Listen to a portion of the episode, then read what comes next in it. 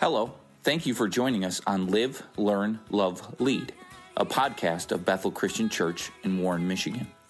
Our mission is to live in the power of Christ, learn to become like Christ, love as the family of Christ, and to lead others to Christ. This year, our aim is to grow in these four L's. Listen for this week's thoughts. Welcome to Live, Learn, Love, Lead, the weekly podcast of Bethel Christian Church. I'm Daniel. This is Danielle. Thanks for joining us as we talk about this week's sermon. Uh, Pastor Steve preached, and the title was Encourage to Rebuild. He was giving a nod to the Courageous Failure series and connecting yeah. with that, and that even when we do fail, we need to eh, be encouraged to rebuild. Yep. And he took us through three people from the Old Testament. So the context of this was that uh, Israel, the people had been um, conquered by Babylon and Assyria and all of these different groups. Sorry, no, Assyria had been conquered by Babylon, and then Babylon conquered uh, Jerusalem and Israel. And, um, and so after the people had been in exile, many were taken to Babylon. And that's where we read the story of Daniel the lion's den and the men in the furnace. Mm-hmm. And then they were conquered by the Persians. That's when we read about the story of Esther. So all of these Jewish people are living not in their home, not in the temple, near the temple to worship God. And then there a new king comes into Persia and he hears Nehemiah's heart to go and return and that his city is broken down. And so he releases the Jews and then funds them to go back home. But they have to hmm. rebuild. This is decades later. Yeah. And the city has been in ruins, the wall has been in ruins, the temple had been destroyed. And so this is where we find ourselves. And that had to take a lot of courage and a lot of perseverance. And they needed a, to encourage each other a lot to yeah. do that. And so Steve talked us through three men Zerubbabel, Nehemiah, and Ezra, who were each participating in the rebuilding. Yeah. And you know, the the first point that he brought out, and I hadn't really realized the sequence of events because a lot of times when we talk about the rebuilding, it's rebuilding the walls. Yeah. And or the temple. Yeah. Uh, but he pointed out that the first thing they did was they rebuilt the altar. I know. I and I loved that. Yeah. Because he's like the the first thing we need to do when we're starting to rebuild worship. Yeah. Because it's about worship. Yeah. Um, it's about recognizing uh, God's position in our life and that He is more than worthy of our worship. That when we set out to do something, that it's in worship of Him. Um, and I thought that's just fantastic. Yeah, that was something that really stood out to me too. Before the temple was built, before they were, you know, ready to celebrate and worship in the temple, they started with that first. And it's yeah. a like a dedication and a starting with why. So like if we're rebuilding like okay, we're not just going to like pick up pieces and start throwing them on top of each other, seeing if yeah. we can find some like glue to make something stick. Like, what are we doing? Okay, are we rebuilding our marriage? Are yeah. we rebuilding a relationship with our child? Are we rebuilding our education or our finances? Start with that. Go to the altar and worship and offer it to the Lord. And then get wisdom from Him, get encouragement from others yes. on what we need to do, and then rebuild intentionally, not just frantically yeah. stacking bricks. Yeah, I like what he said uh, that we need to start on our knees before we work with our hands. Mm. Just positioning ourselves. Yeah, we need to work. There's going to be work to, to rebuild the thing, but we need to do it from the proper position of, of worship. Mm. That, for some reason, sparked something in my head from a conference I heard this summer.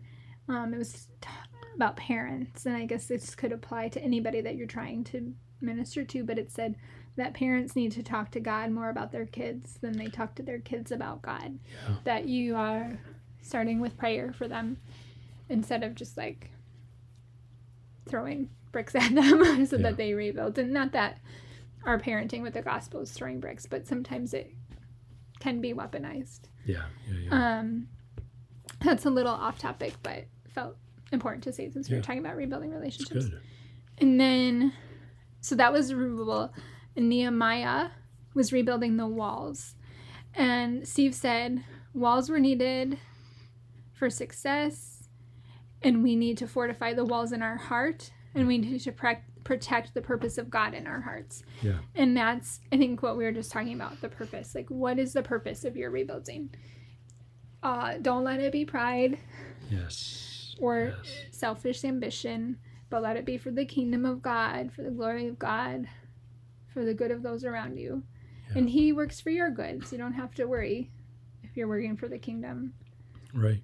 that it won't be what you need to. Right. And the the important thing about the wall, it, it just it protects. Yeah, is when you look at the temple and and what it was for and who was allowed to do what. Yeah. um i- in those times not everybody could get to the altar. Not everybody could get to the the place where god was. Into know, the Holy of Holies. into that holy of holies. And, and now we do. Now through christ we have access to that. But protecting the holy things. Yeah, protecting the thing that, that God has called you to.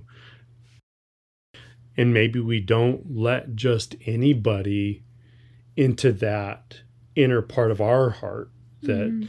um, God has called us to. Maybe we're, maybe God has called us to something huge, and to say it to the masses, it, it kind of, I, I, I don't know the word. It's like maybe you only share that with with your couple crazy friends initially. Well, like with your inner court. yeah, yeah, yeah, yeah. So Paul uses the temple as an analogy for ourselves, for us. And he says our bodies are the temple and the Holy Spirit dwells in us. So if we take that as a an analogy, there is a holy of holies in our soul that is only us and the Lord Yeah. that has access to. I can't force my way in there in my kids in that space or in you or in my students or my friends. I, you know, can influence that. I can pray for that. But there is a space that is the Holy of Holies in our hearts before the Lord. And then there's regions, just like in the temple, there was one that, you know, more priests could go to. Yep. And then there was the one that everybody could go to. And then there was outside the wall that was the whole camp where anybody could Yep. be. And so the same way, like there those are boundaries, not to be like, oh, it's not equality, you can't get in there. It's it's propriety, it's Yeah. appropriate. Yep. Yeah. Not everyone has access to every single thing. Yeah, absolutely. Everybody has access to To the Holy Spirit. to the Holy the- Spirit and to their own holy of Yeah. holies and to their own. But I just think it's interesting to think about that. How you said the walls are for protection, not for keeping people out. Yeah. For that purpose, the why of the walls isn't the why of boundaries isn't like you can't come here. I don't like you. It's a protection. Yeah, absolutely. Then last was Ezra. Um, and his point here was rebuilding the community. And he said, we need to live a life that is in line with what the word holds as a standard. Mm. And I thought that was fantastic because it's about living life in community Yeah. and just bringing people to where God is. Yeah. That's good. He also said repair. He talked about repairing repairing the breach. That's the bringing the people. Yeah. Well, healing the brokenness, bringing God to where the people are, and I just think of that where the walls crumbled down. We want to repair that. We want to stand in that gap.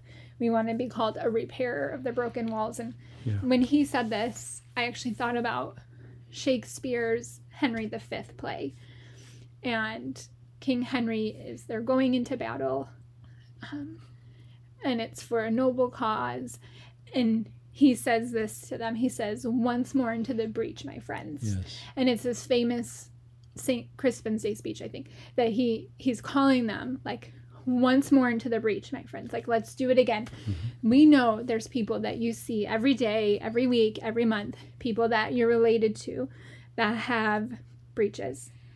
We ourselves have breaches. But like let's once more again into the breach, Yes. my friends. Like he said, it's community. It's go in again, have the courage to go again and to be a repairer of that broken wall. And in the name of Jesus, heal that brokenness. Amen. That's good. Thanks. You're welcome. I, I mean, Shakespeare wrote it. so- Yeah. Yeah. Thank you, Shakespeare. Um, one of the last things that Pastor Stephen talked about was that scripture, the entirety of it, is a story of rebuilding. yeah. From the initial sin, God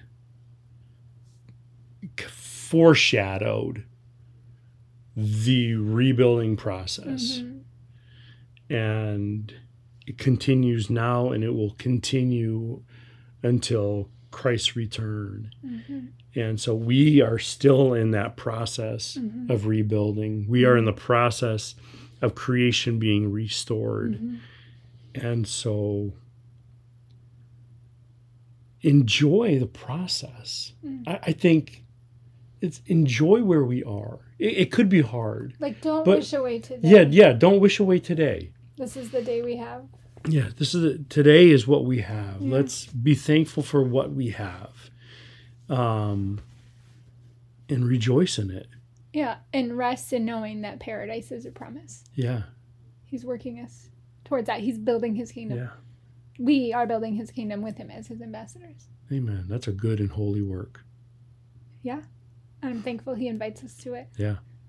Let's pray. Okay. Jesus, thank you for this week. We thank you for your goodness. Thank you that you have called us to come alongside of you in rebuilding and reestablishing your kingdom here on earth. And we pray your kingdom come, your will be done. God, help us to be courageous where you have called us to engage with your gospel. We love you so much. We thank you for this week. Amen. Amen. Thank you for joining us today.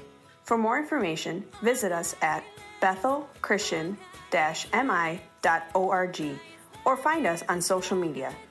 To stay updated on upcoming episodes, please consider subscribing to the podcast. We pray you will be empowered to live, learn, love, and lead in the power and love of Christ.